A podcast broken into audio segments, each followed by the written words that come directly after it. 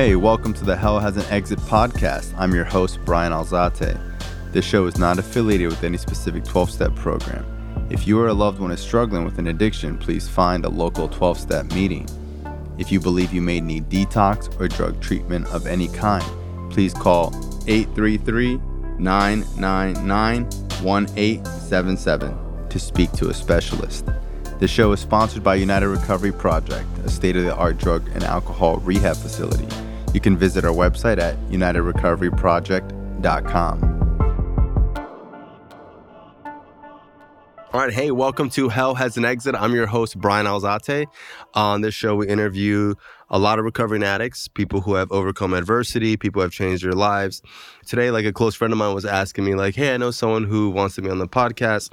He told me, like, he overcame drugs and he'd be great as a guest. And in my mind, I was like, yeah, well, I don't really know this person. Like, I can't have someone on this show that I don't necessarily know or who isn't, like, recommended by somebody I know that someone hasn't known for like years, you know? Like anybody can come up to me and be like, hey, I got a good story, you know? So I met you through Christopher G, shout out to Chris G.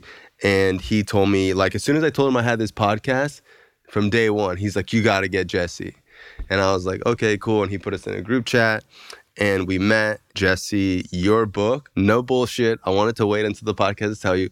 It was so good. I read a lot. I read a lot of books.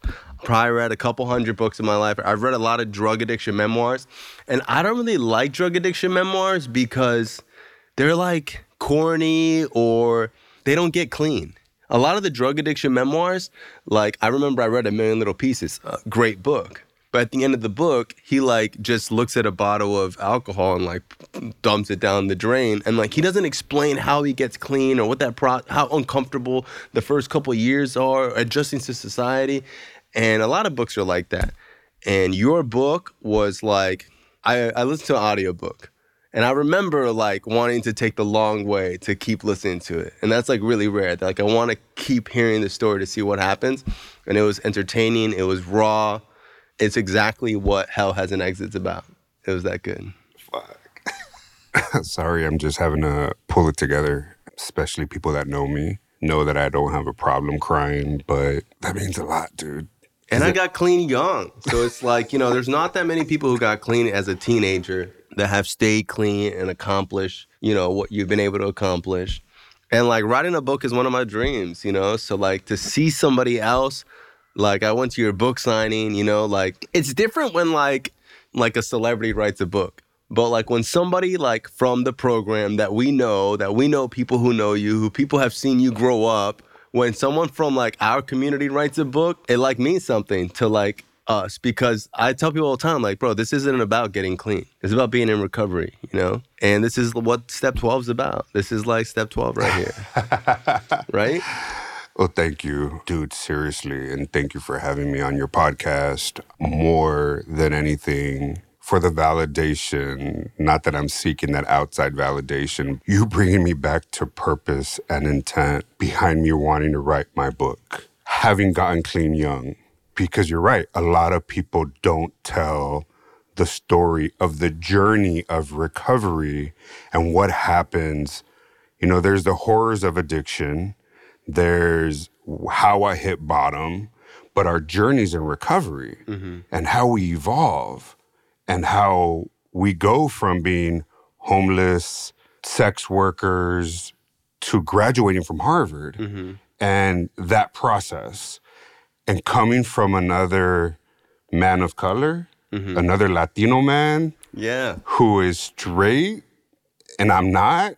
There's always that fear for me of being rejected, especially by my cisgender, heterosexual mm-hmm. brothers in the community, even in recovery.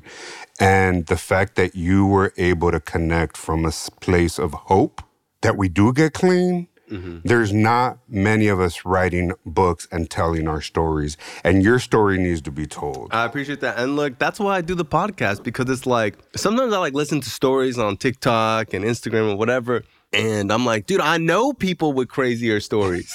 Just work normal jobs.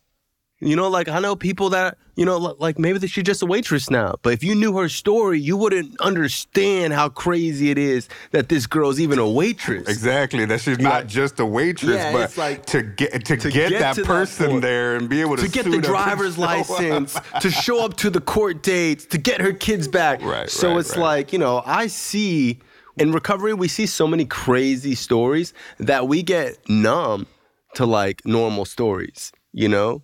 Your story, for anyone that's not, I just want to showcase the book. So the book is called I'm Not Broken, Jesse Leon, a memoir. Is about you being uh, Latin descent, obviously, living in South California.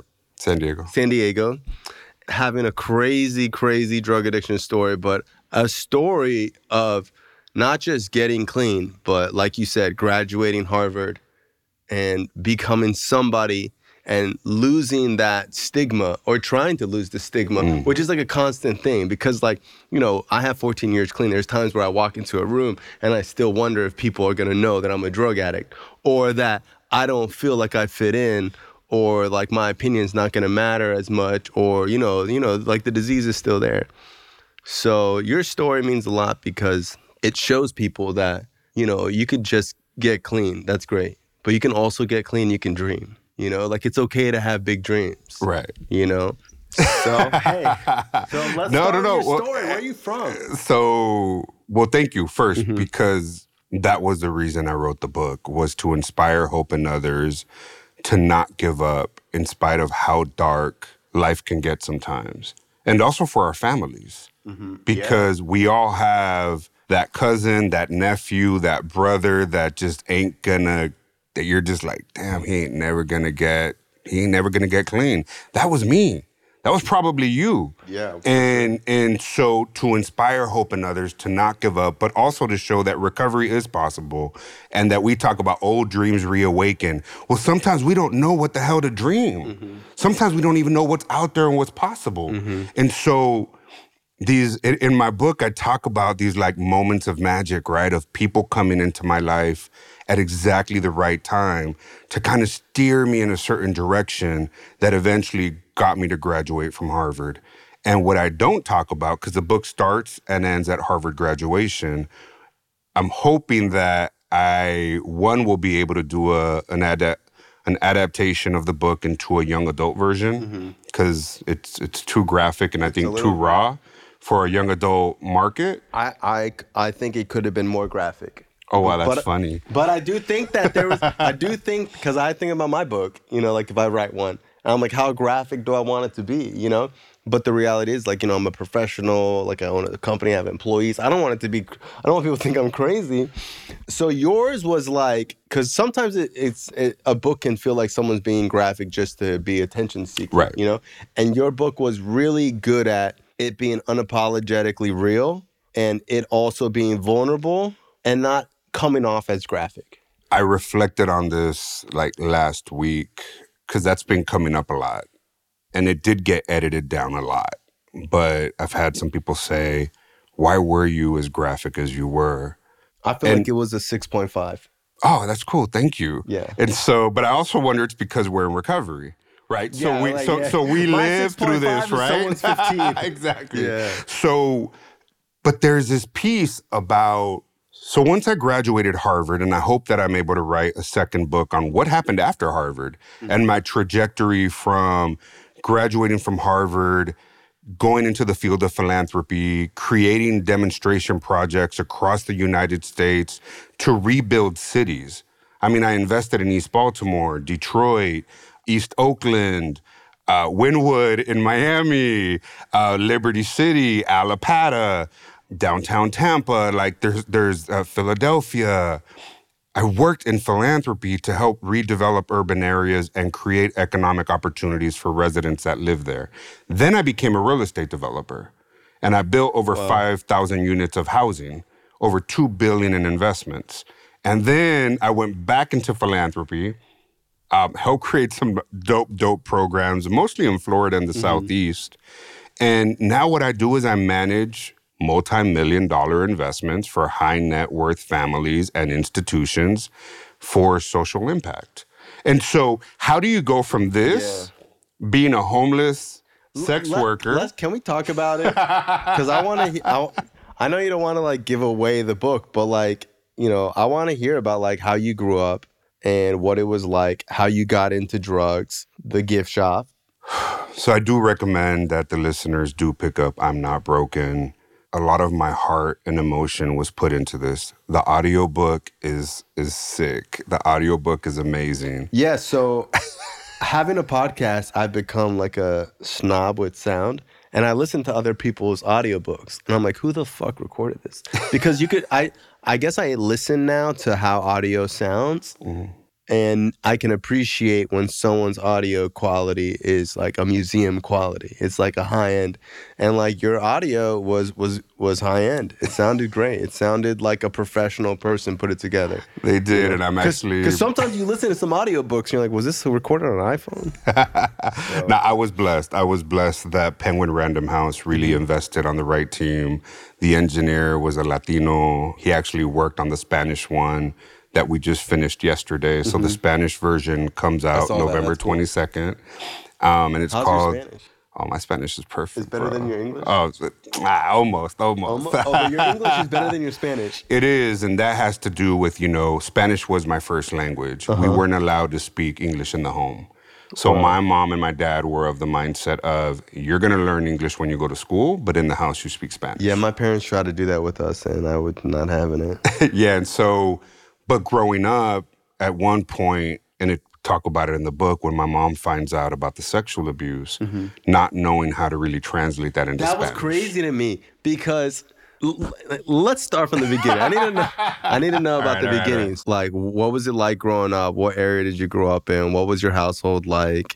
And how did you start getting involved in, I guess, did the, did the drugs come first or did the... sexual abuse come first? All right. So born and raised in San Diego, predominantly around downtown at a time where downtown wasn't, if you've been to San Diego, you know, we have the gas lamp district mm-hmm. and it's all gentrified, a lot of beautifully restored Victorian homes that San Diego is known for. That was the hood. Mm-hmm. And that's where, you know, it was now Little Italy, but it wasn't called Little Italy then. And we had that, the Victorian homes were where all the poor Mexicans lived.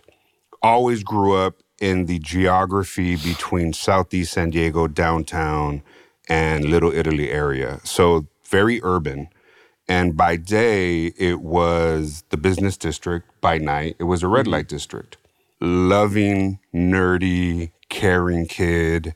Um, so, because you had an older brother who was the opposite of you, right? Yeah, my older brother was, you know, light skin, golden brown hair, muscular, played football, soccer, was always out riding bikes, fixing bikes, helping tough my guy. dad fix the car. Mm-hmm. Yeah, yeah, my dad, my, my, my brother was was the tough guy.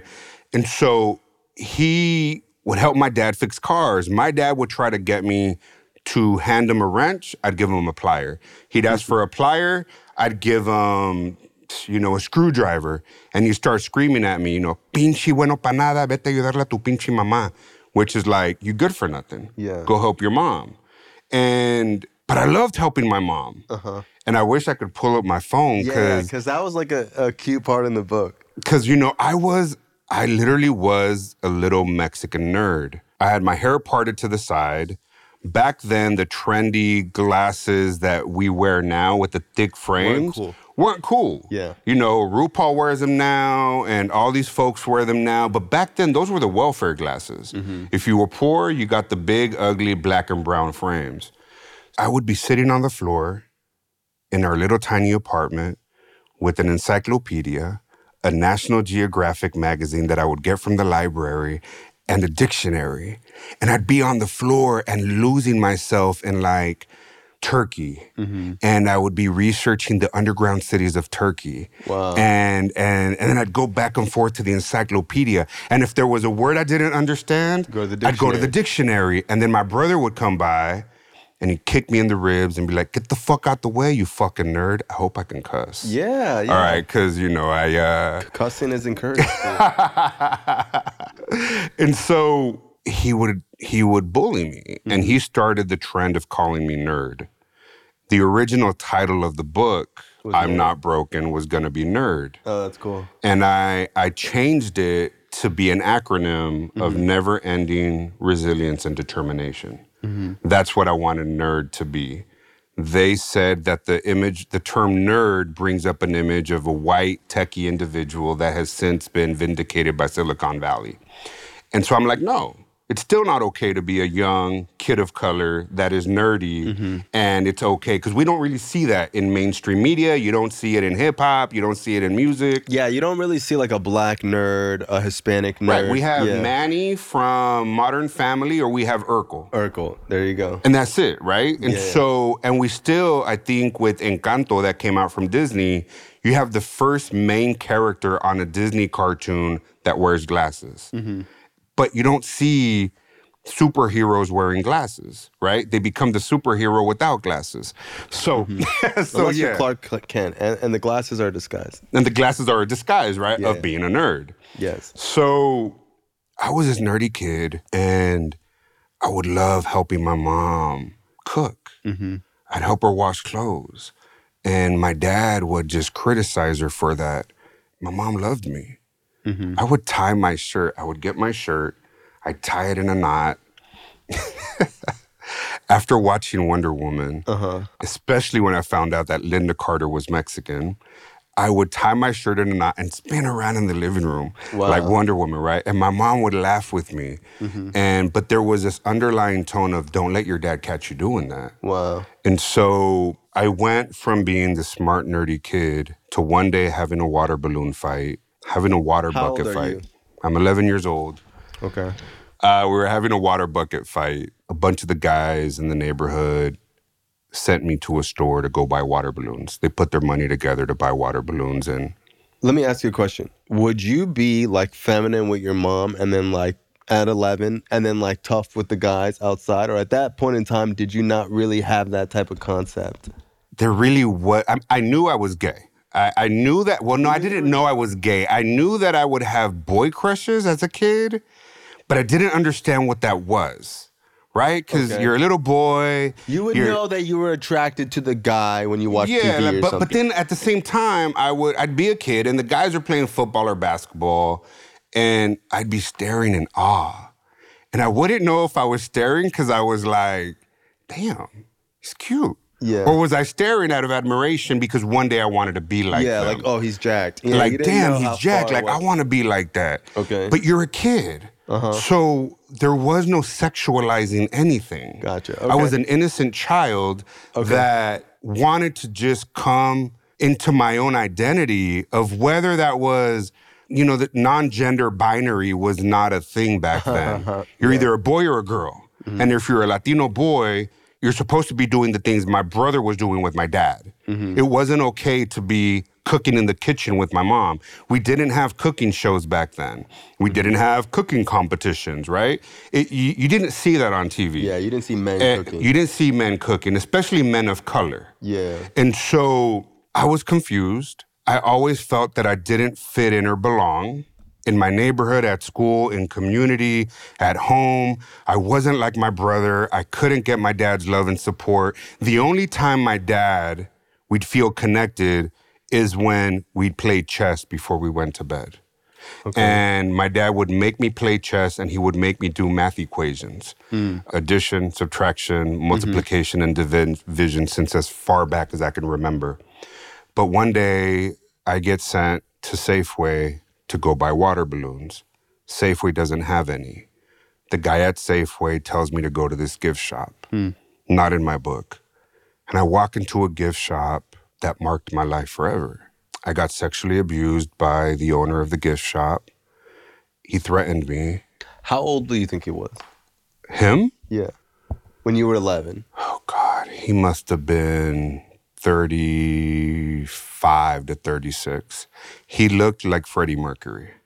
So okay. when the mustaches got trendy mm-hmm. a few years ago and people were rocking the big mustaches, yeah. I would get triggered left and right. Wow. Especially in the workplace. Mm-hmm. It was a white guy who looked like Freddie Mercury, and then a few months later, I don't know if it was his lover, his partner, an African-American guy would watch the store when other men were brought in. So what started off as sex abuse. Mm-hmm. And, and just so people know, like this guy locked the door, physically hit you, and there was like a closet in the gift shop. So it was a gift shop that had... Like a storage closet? Yeah, so when you walk in, it had like knickknacks and toys and gifts, like mm-hmm. any, like, you know, like like a gay Hallmark. Mm-hmm. And along the back, they had gift cards aligned the wall, like, you know, along the wall. Was and as it, you go to was the... Was it a gay gift shop? So... Or it was a gift shop that just happened to have gay stuff? It was a or gift like, shop in the gay part of town. Wow. That... I'd never been in there before, but that's where they sent me, and the guy from Safeway. And, you know, and I wouldn't care anyways, right? Yeah. I'm a kid, right? So yeah, you're just trying to get some just water walk balloons. in, trying to get water balloons, right? And so along the side of the cards, wow. I see that there's an adult card section. Mm-hmm. And me and my brother would sneak into the Playboy channel. Okay. You know, at seven years old, my brother's yeah. ten, and we'd try to watch boobs through the squiggly lines. And so I start opening these cards, and I'm looking around. And I start seeing these naked girls on these, like, happy birthday, big boy kind of mm-hmm. shit, right? And then the cards get more risque as you go farther down the aisle. Uh-huh. And they become these trifold birthday cards. Mm-hmm. And there's men and women in sexual poses. And I'd never seen a naked guy. So wow. there's an image of a guy. That was the first time. I'm eleven years old. I mean, you know, yeah, okay, yeah, may, yeah, but like, maybe like in no, the in well, the you know Y M C A after getting out of the pool, or in the Boy Scouts you're gonna shower, but it wasn't like a sexual thing. Looking yeah. right, and it wasn't a sexual thing. All of a sudden, I'm this looking was the at first, these. Well, it's interesting to me because like the first time you saw a se- uh, a person naked sexually. And you got molested the same day. Because, you know, on, on Playboy back in the day, and even I don't know how it is now, but it was that soft porn. Yeah, yeah. They That's never showed the guy's dick. They never showed the penetration. So it was the first time seeing, like, an wow. erect penis, right? Yeah. And I'm eleven years old, and I'm like, oh, my God. And my heart is beating. Mm-hmm. My palms are sweaty. I'm a super Catholic, nerdy kid. I feel like one side, there's a devil telling me, keep looking. The other side, there's like the angel on this side telling me, get the hell out of here, get on your bike, go home, mm-hmm. go say an Our Father, a Hail Mary, ask for forgiveness, go to confession, tell the priest what you mm-hmm. did, and find forgiveness. Wow. You're not supposed to be doing this. Get out of here. And so as I'm looking at these cards, all of a sudden I hear, I feel a, a, a the shopkeeper's hand on my shoulder. I freak out. I drop the card, and he picks it up. And he says, that's a big dick, isn't it? And I'm like, I'm sorry. I'm sorry. I just, he's like, yeah, yeah, don't worry about it. You wanted water balloons. Um, they're actually in the back storage room. And I talk about this in my book. He says they're in the back storage room. They're on a box on the floor. Um, I'll be right with you. So feel free to go back there. Hey, now a word from our sponsor, BetterHelp. It can be tough to train your brain to stay in problem-solving mode when faced with a challenge in life.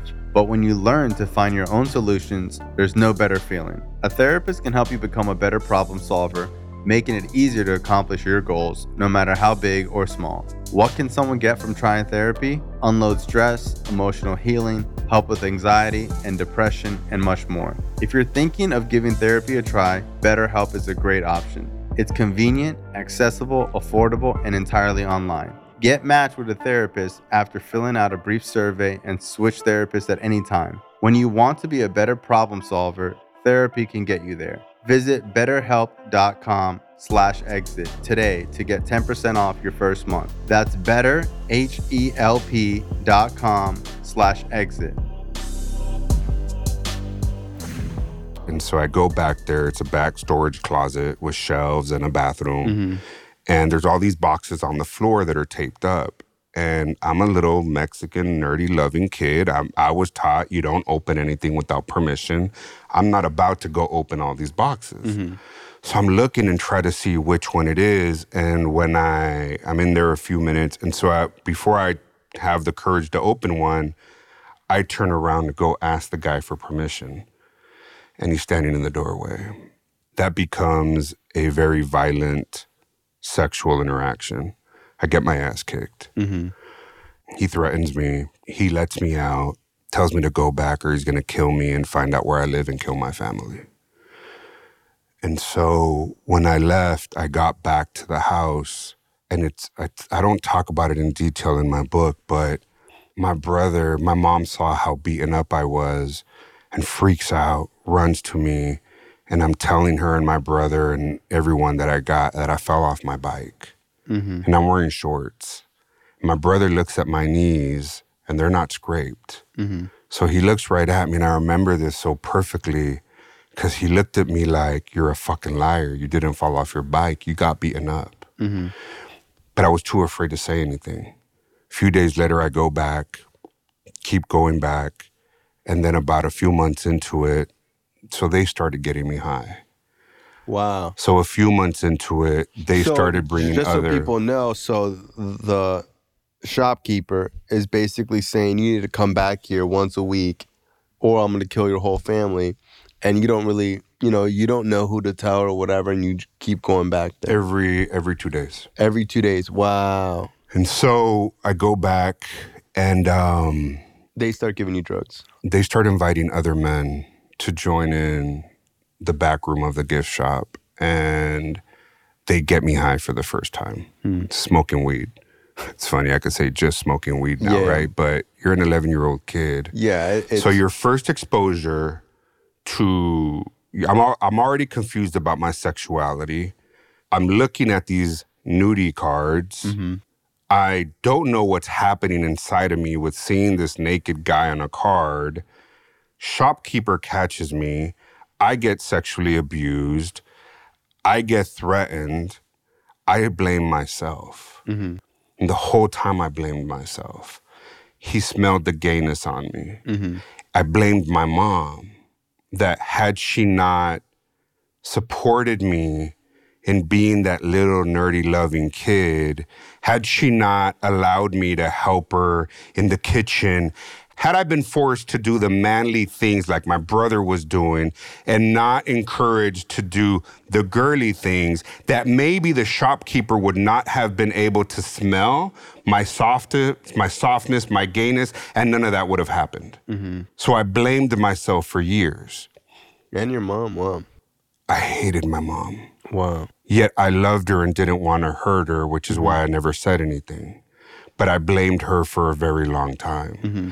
Because for loving me for me, for wanting me to just be Jesse, because I found out years later and in, or in conversations, sorry, with my mom, that her mom would grab her by the ear, drag her into the house and beat the shit out of her for playing marbles with the boys in the neighborhood because my mom was a tomboy. Wow. So it was completely the opposite. Mm-hmm. And my mom wanted me to just be the best me I can be. Mm-hmm. But I blamed that for creating the situation of my sex abuse.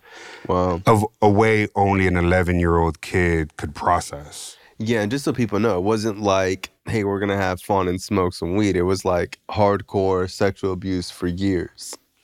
So this went on for about three years. In that transition, I rejected everything about being nerdy. I and it re- got like worse and worse. Oh, it got totally yeah, worse and worse. So it's like... And I just want to say to anyone listening, so part of trauma-informed care and being in therapy over all these years and doing E M D R, doing brain spotting, you know, doing parts work and mm-hmm. doing talk therapy, doing C B T and D B T. You know, I'm a huge advocate for mental health and therapy. What I talk about in my book is how the system failed me. And and we'll get into that in a minute. Yeah. But part of trauma-informed care is being able to talk about it without reliving the experiences, and that's mm-hmm. what hard. That that's what's hard. So if you ask me a question and I say I'd rather not discuss that that's because fine. it generates that's, that's too much pain, yeah. that's where it's coming from. Mm-hmm. I rejected being smart, nerdy, loving Jesse. Did what all the guys in the neighborhood were doing. And became a wannabe cholo. Mm-hmm. A cholo, I think you guys call them chongos in, in Florida. I don't think we call them anything. I don't think there's like a term in Florida for like a thugged out Hispanic person. Because you have chonga for the girls, yeah. you know, which is a chola out there, right? But I started wearing size thirty-six Dickies, creased out, my Kmart corduroy slippers. shaved my head back, started training my hair to grow back. I started having peach fuzz, started looking like a little wannabe homeboy. Mm-hmm. Started being extremely um, a class clown, acting up in school, uh, fighting constantly with my mom, and thought that becoming hyper-masculine would hide the fact that, so that anyone would ever find out that two to three days a week I'm going to this gift shop having sex with multiple men mm-hmm. by force, and that I was being sex trafficked and sexually exploited as a child. Yeah, so so now the gift shop worker is actually pimping you out. Yeah, and I, so it's, one, it's pedophilia, underage, right? Um, two, obviously unwarranted, whatever. Um, what would you say to some? Because like I've had other people that have been on the show that have been held captive by pimps and what whatever right. and beaten nearly to death and then told, hey, if you fucking leave, we'll get you and whatever. And then a lot of people are like, I don't know, like, why couldn't you just leave? And I don't think people understand the psychological uh, warfare that happens when someone is sexually abused, then physically abused for years, and then told that they're never going to be shit, that they're not good enough, that no one would even believe you, that if you went to the cops, we would kill you. And it seems like if someone told me that right now, I would be like, fuck you, are you crazy? But when you're in a vulnerable, butt-naked, raped position, mm-hmm. someone could tell you something, and you you, you kind of believe it, you know? And so when I became this wannabe cholo and started hanging out with guys and had that support system, because I was already getting high with the shopkeeper and his buddy, I started getting high in school, you know, and I'm in, what, seventh grade now, eleven going on twelve, and then I turned twelve in seventh grade. And so I got, because I started hanging out with the homeboys, I got this false sense of pride and courage mm-hmm. that I stopped going to the store. Yeah. And one evening, he shows up at the house, and he's there outside the apartments, and he points to his watch. And I'm like, you know, you get punched, you're like beaten up, you, you're, you're like, oh, fuck, mm-hmm. and you're scared. And I went back and once again became extremely violent, and then the mental mindfuck behind how it happened, and threatened to kill my mom, and even said that he spoke to my mom. Mm-hmm. And so I don't want to give away too much of the book, right? But it talks about that hellhole that I had to live for, for up to three years. And then something happens, I get in an altercation, I almost kill this kid, I black out. I was that little angry wannabe, and I say wannabe because I was a wannabe. I never got jumped into any formal gang or mm-hmm. any of that stuff, right? It just... And I beat up this kid. And as I beat him up, I blacked out. And all I could think about, all I could see were the faces of the shopkeeper, his buddy, and other men. And I'm beating up this kid, and I'm smashing his head against a stucco wall, and there's blood everywhere, and I get handcuffed.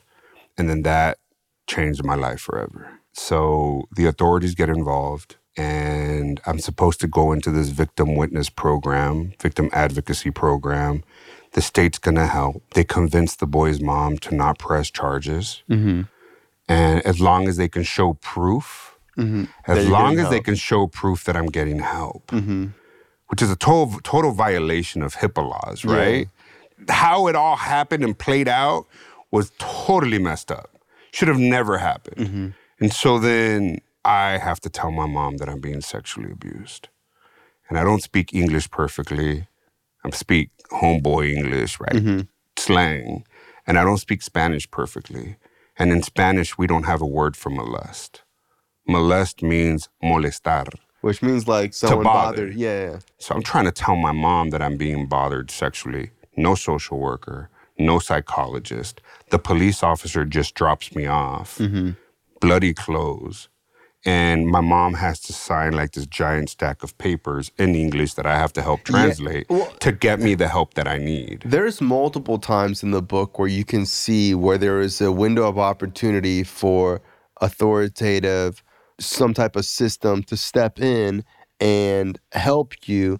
And you see constantly in the book that it's almost like, no way. Like when you read it, you're almost like, there's no way you told this lady what was going on. And she kind of was like, well, if, if this is true, da, da, da, da. Like, whoa. Their whole attitude was like, you know, super unprofessional and just like, it's, it's it's it's hard to read. That's probably one of the hardest parts to read is that there's somebody who, fourteen years old, and he's confessing that this is going on.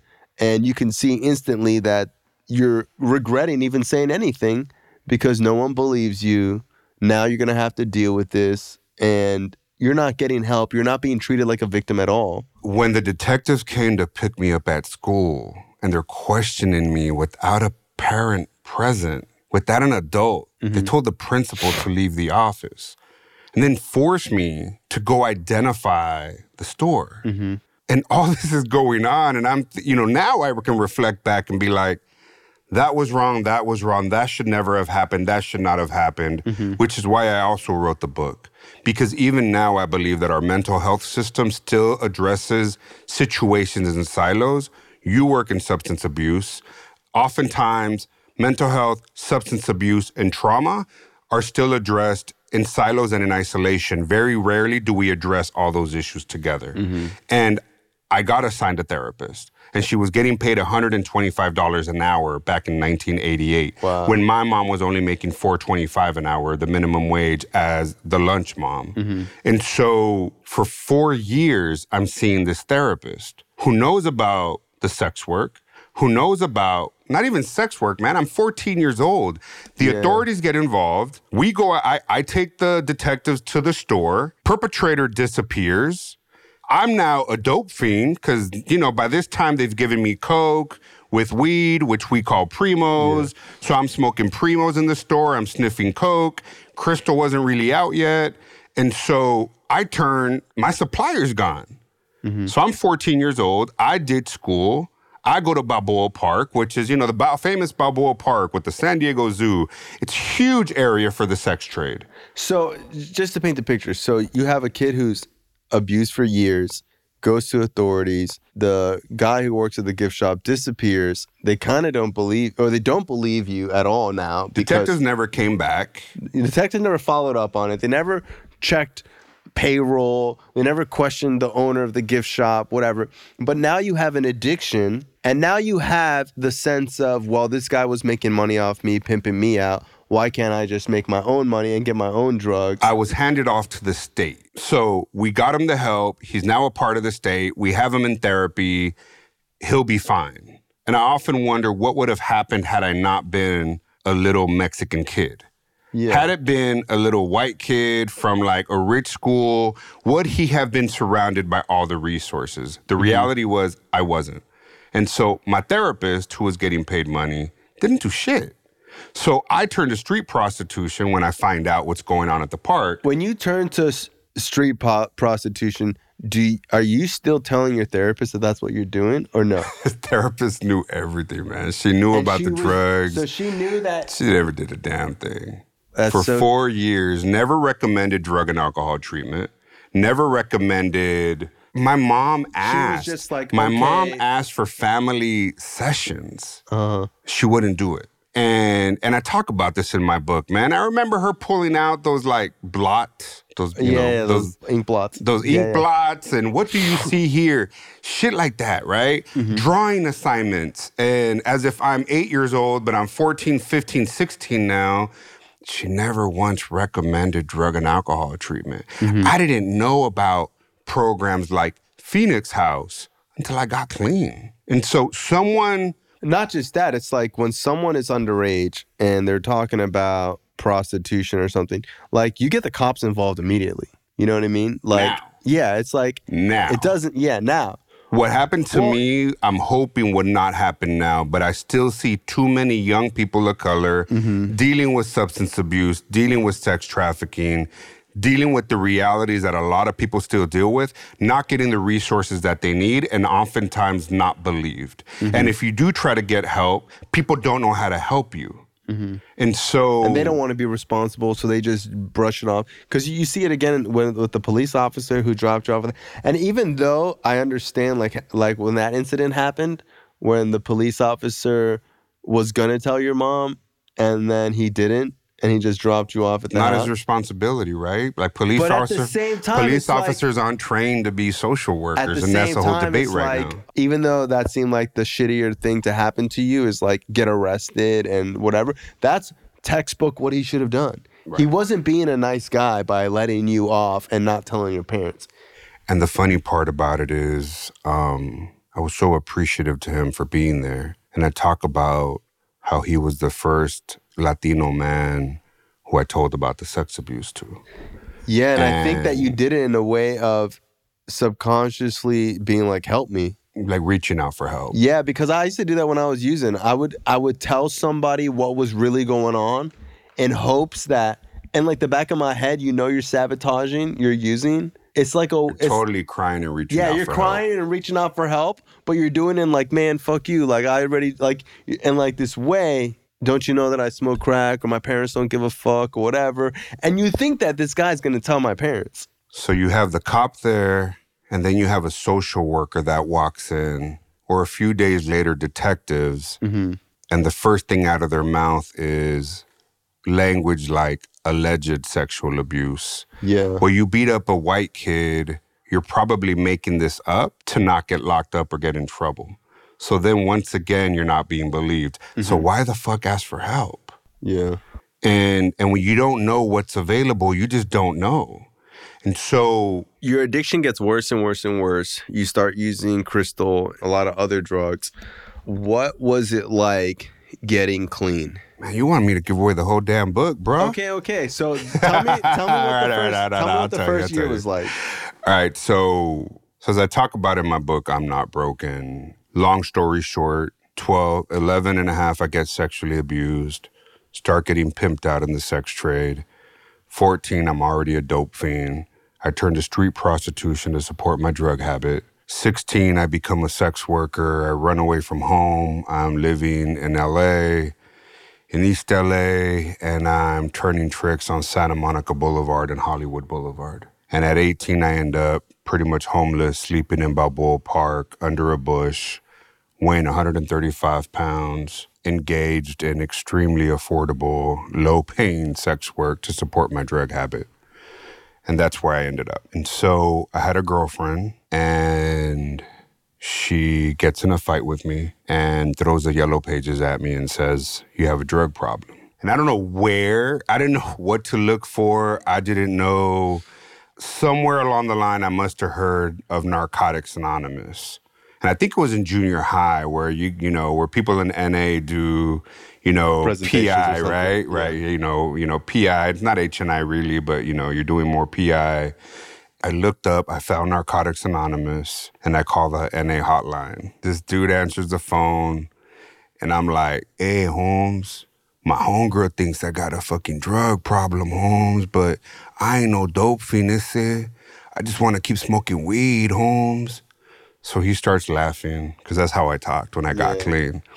He tells me where to go to a meeting, and I go to my first N A meeting that night, and this guy... really famous in recovery, was speaking. And I looked like a homeboy, obviously. My beanie down to my nose. I wore a beanie everywhere, dude, um, which in New York is called a scully, mm-hmm. you know, or a skull cap. But I wore my beanie everywhere. And the farther down my beanie was, the more uncomfortable I was. So it was a way like my armor, right? Mm-hmm. Dressing like a homeboy in my, my armor. And, and I remember he said... I walked in right when the readings were happening, and I was uncomfortable, and they got to the part of the readings where it said, it's not about age, race, sexual identity, creed, religion, or lack of religion.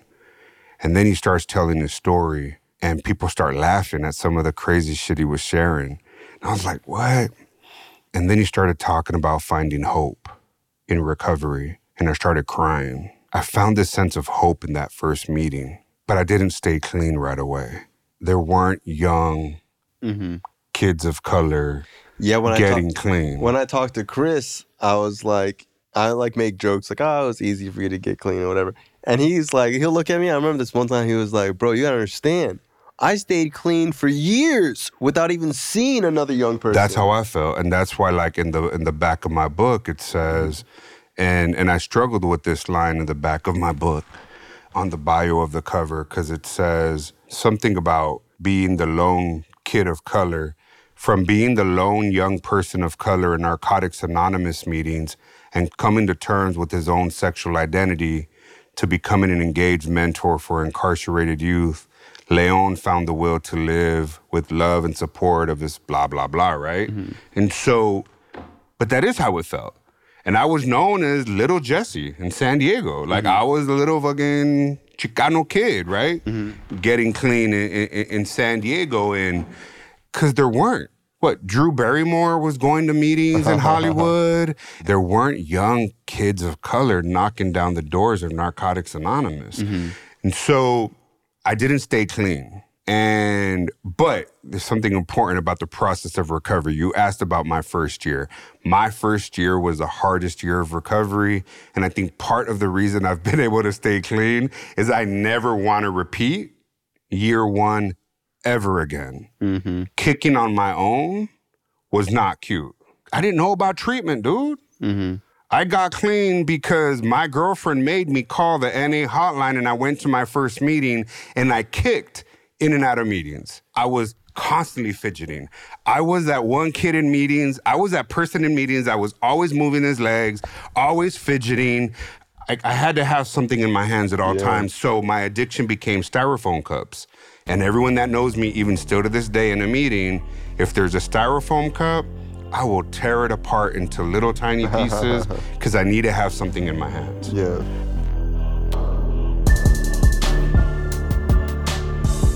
Hey guys, want to talk to you about United Recovery Project. We're a state-of-the-art drug and alcohol rehab facility. We have three locations in Florida and three locations in California. Our facilities are state-of-the-art, luxury, and high-end. We do take most insurances. If you're struggling, I always tell people to go to a twelve-step meeting, but some of us need an extra head start to give us a fighting chance. For those of you that do need this head start, that are detoxing, that do think you need to speak to a professional, please call eight three three, nine nine nine, one eight seven seven. We are working with most insurances.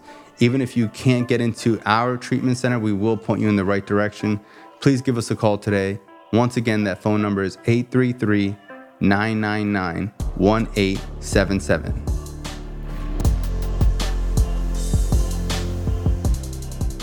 And so from that first meeting to my last night using, well, this guy, this speaker, right, starts talking about sponsorship. I'm an eighteen-year-old kid from the barrio. So I'm thinking, sponsor? Yo, somebody's going to pay me to do these steps. Mm-hmm. Like Little League, right? Yeah. You're going to get a sponsor. So I asked him, I was like, hey, Holmes, so where do I like find a sponsor, eh? Because, you know, I want somebody to pay me how to do this. And he's laughing and he's like, ain't nobody going to pay you, man. Like, just, you know, keep coming back. So they tell me to go to this meeting in the barrio. And I go to this meeting in the barrio. This black dude is celebrating six years clean.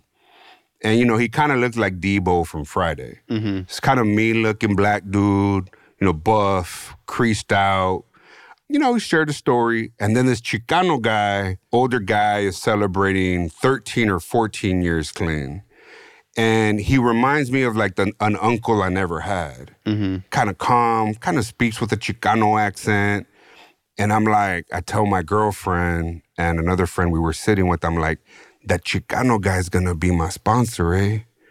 And our homegirl says, why don't you ask the black dude? And I'm like, man, fuck that black dude, eh? What's he gonna teach me about a recovery? I'm from the barrio.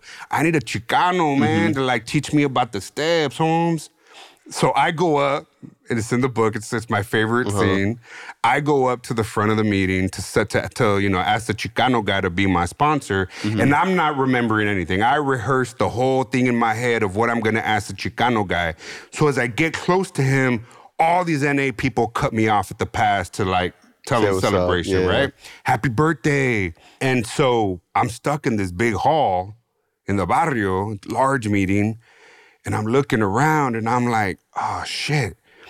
Who's standing next to me but the black dude? Mm-hmm. And he looks at me, he's like, hey, what's up, little man? And I looked at him and I'm like, ah, oh, fuck, Holmes.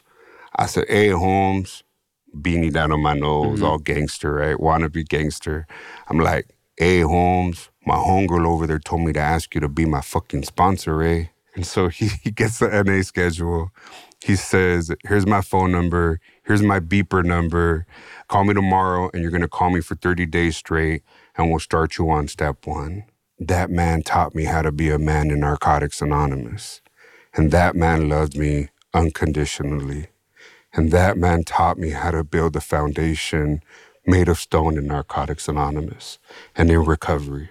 And he taught me because he lived the principles that it wasn't about age, race, sexual identity, creed, religion, or lack of religion. But I still struggled. That came later. Mm-hmm. So from that first meeting to my last night using, I hit bottom.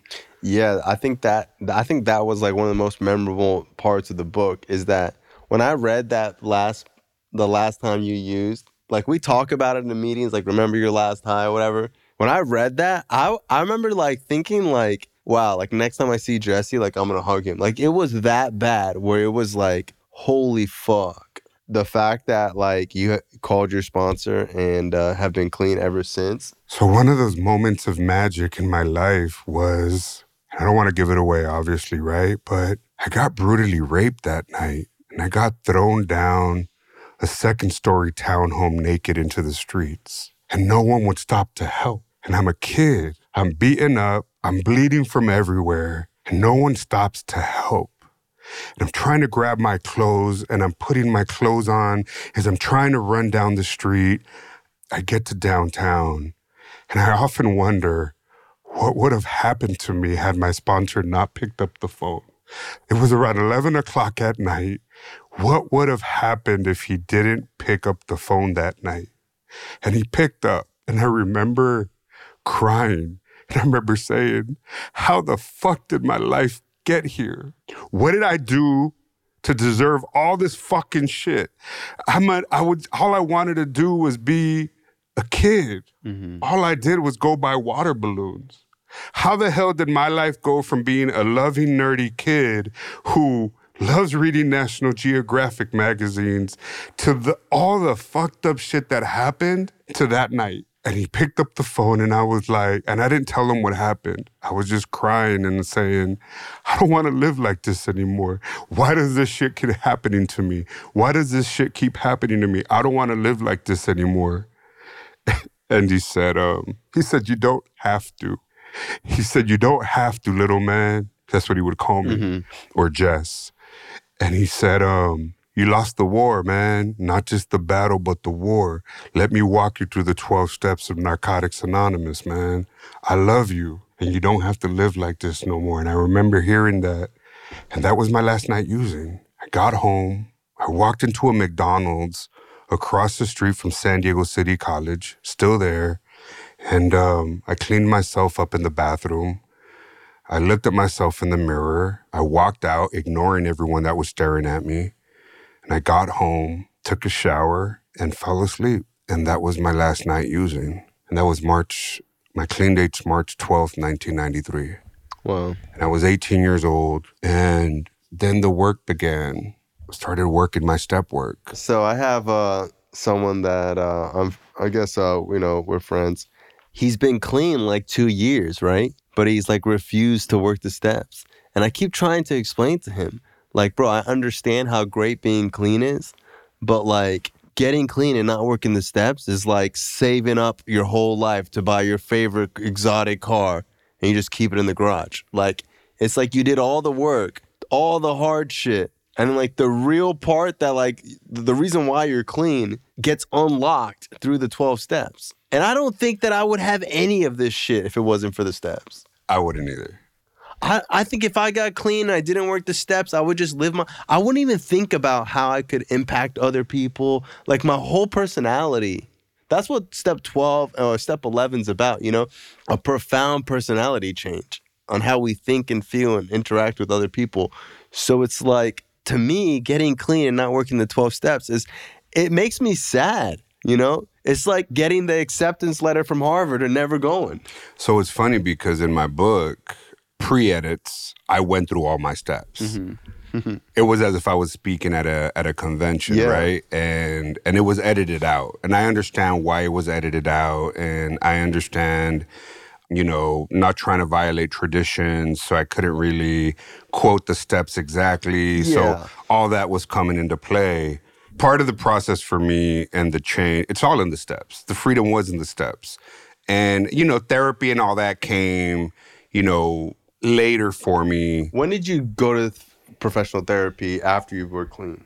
So we'll talk about that in a minute. Uh-huh. But I remember I had about eleven months clean. My negative, self-deprecating thoughts started coming back. Man, fucking A, fuck recovery. You know, ain't no young people like you coming in, coming in here. You, you know, your life is gonna be boring. Mm-hmm. Uh, you're not gonna be able to party no more. You're an eight, nineteen-year-old kid now. You're Chicano, and everyone's partying it up, and and and you're like boring, dude. Your life is gonna be all about meetings, smoking cigarettes, going to Denny's and coffee shops after meetings, and eating apple pie, and that's what your life is gonna consist of. Mm-hmm. Damn. This is some boring-ass shit, right? So my sponsor, uh, he picks me up. I tell him, like, I don't think this this recovery thing is for me. I don't see young people really. I see some in the beach area, but they're all white. They, I can't relate to them.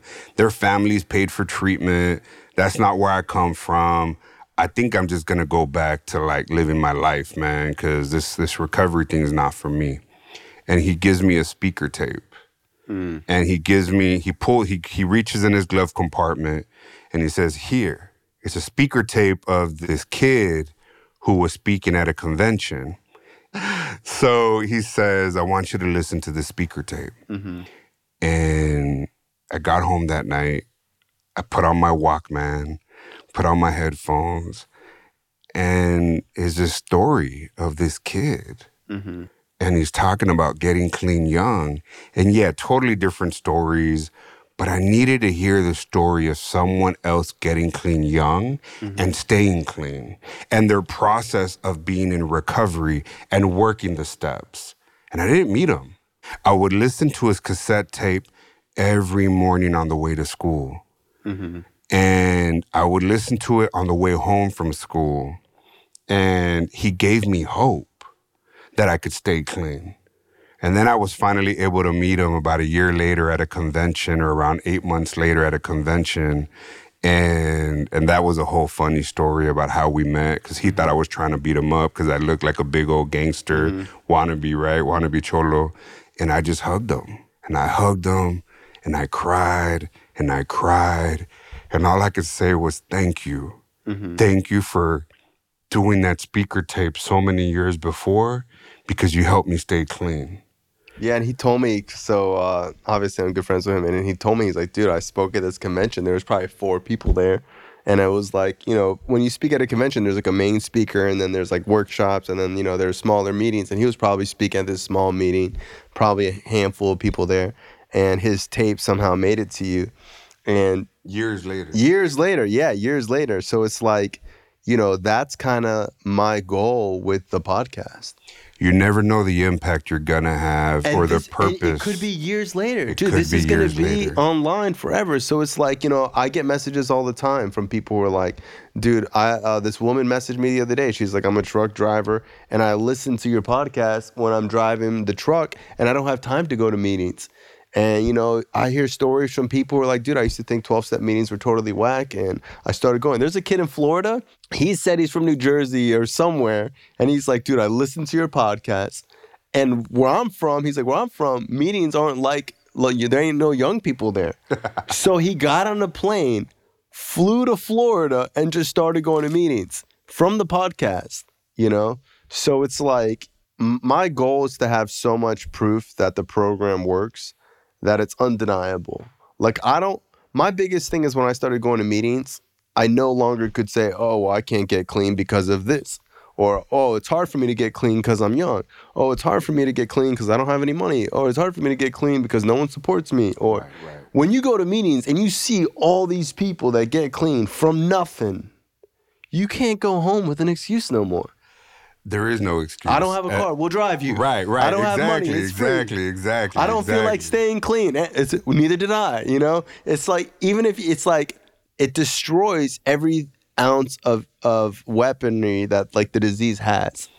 prior to I was that, at a meeting know? yesterday, and, and somebody was sharing about recovery being really hard, and, and somebody got up with some time afterwards, and he said, you know, recovery's like sex, you know, it's it only gets good when it starts to become hard. And, and it was funny, right? Because I was like, wow, that's interesting. Because a lot of my growth has come through those difficult times and being able to stay clean. But there's also a lot of growth in the joy and good times in recovery, because mm-hmm. I had to learn how to have fun. When you get clean young and you've experienced all the traumas that a lot of us experience when we get here, we need to learn how to have fun again, mm-hmm. how to laugh. And sometimes it takes a year. It took me a think, long time. I don't think I really knew how to have fun until I had like eighteen months clean. My first eighteen months clean, I went to meetings, I went home, I was miserable. I went to meetings, I went home, and I was miserable. And then at eighteen months clean, I was like, oh, you know what? I want to go skydiving. Oh, well, I just l- Google how much skydiving is, three hundred fifty bucks. Mm. All right, I'm going to save up three hundred fifty bucks. Oh, and then I'm going to group chat five of my friends and see who wants to go. Oh, yeah, I'm down to go. We're all going to go. And it's like when you're using, you can't even make plans. You know what That's I mean? That's funny. When you're using, you can't even have an idea and put it into action. Right. But when you're clean, I think it took me eighteen months to be like, I can think of something and put it on a calendar and fucking work towards it and do it. So it's funny because the first experience, and, and damn, I don't want to give away the whole book, so I'm Not Broken. Please get a copy. Support, mm-hmm. you know, someone in recovery, debut Latino author.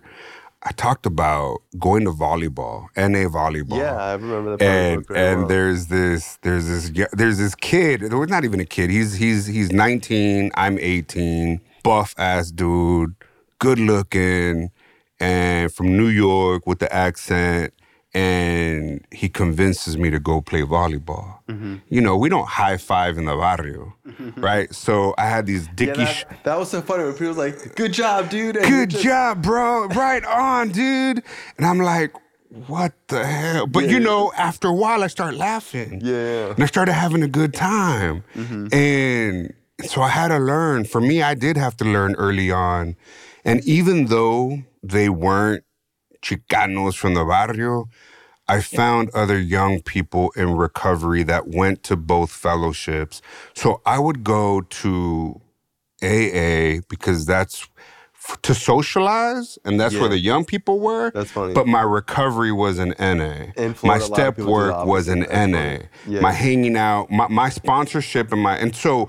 It, it was a trip because, you know, then the, you got the, the, you know, the diehard, you know, recovery folk mm-hmm. that it's one or the other. You know what? Nah, man, I had to find it where I had to find it. Mm-hmm. And I learned how to have fun and be young. And we would go dancing together. We'd go to clubs together. Mm-hmm. And if one person felt uncomfortable, everyone would leave, no questions asked. That's cool.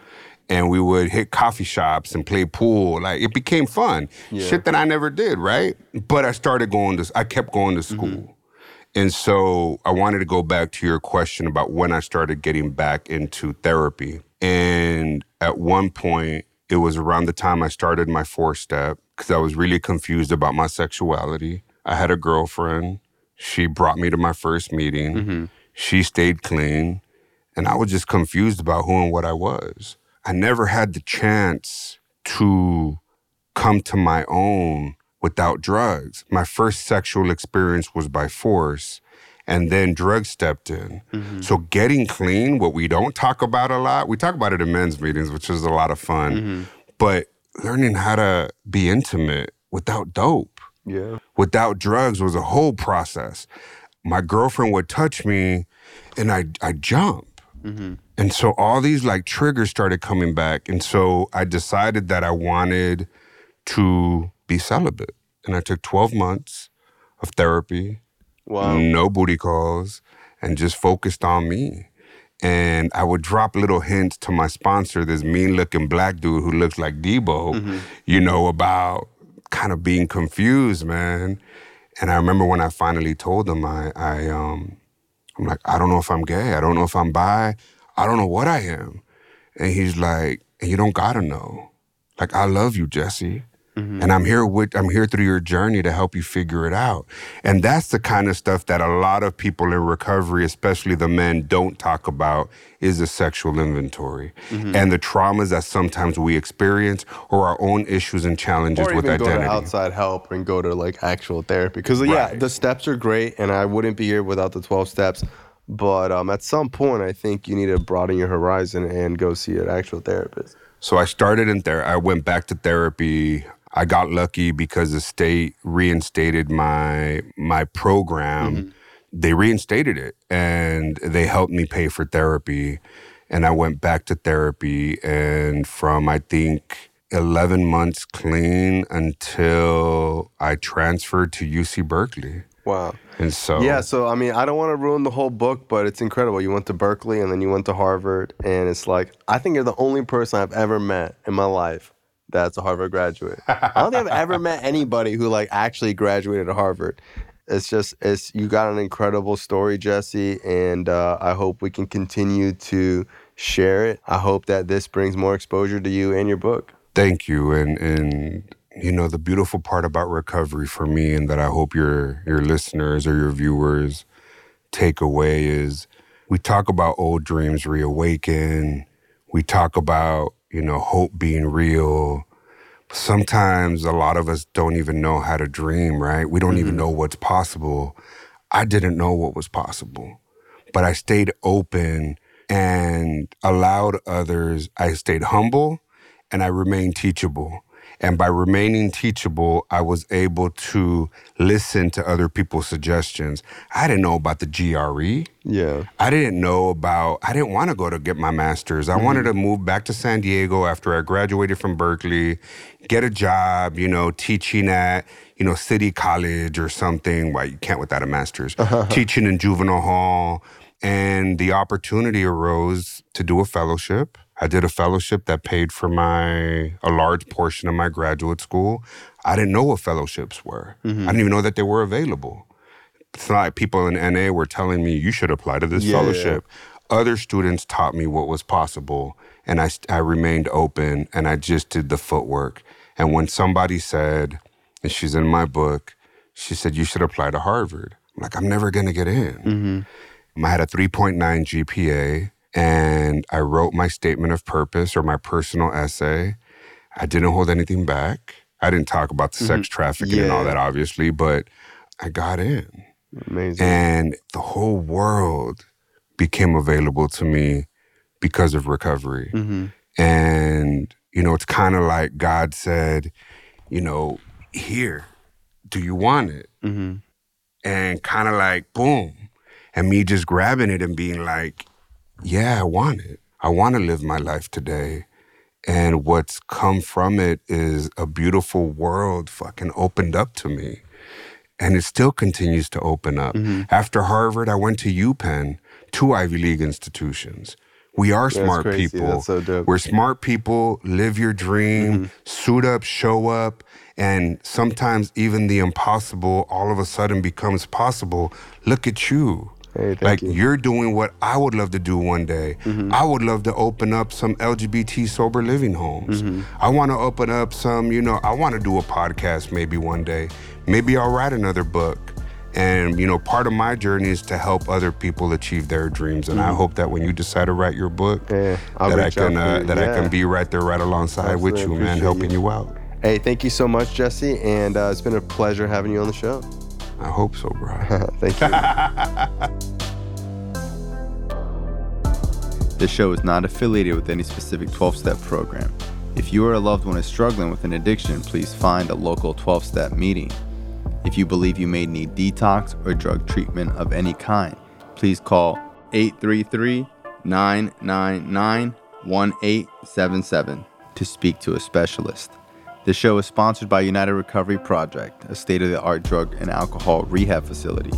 You can visit our website at united recovery project dot com.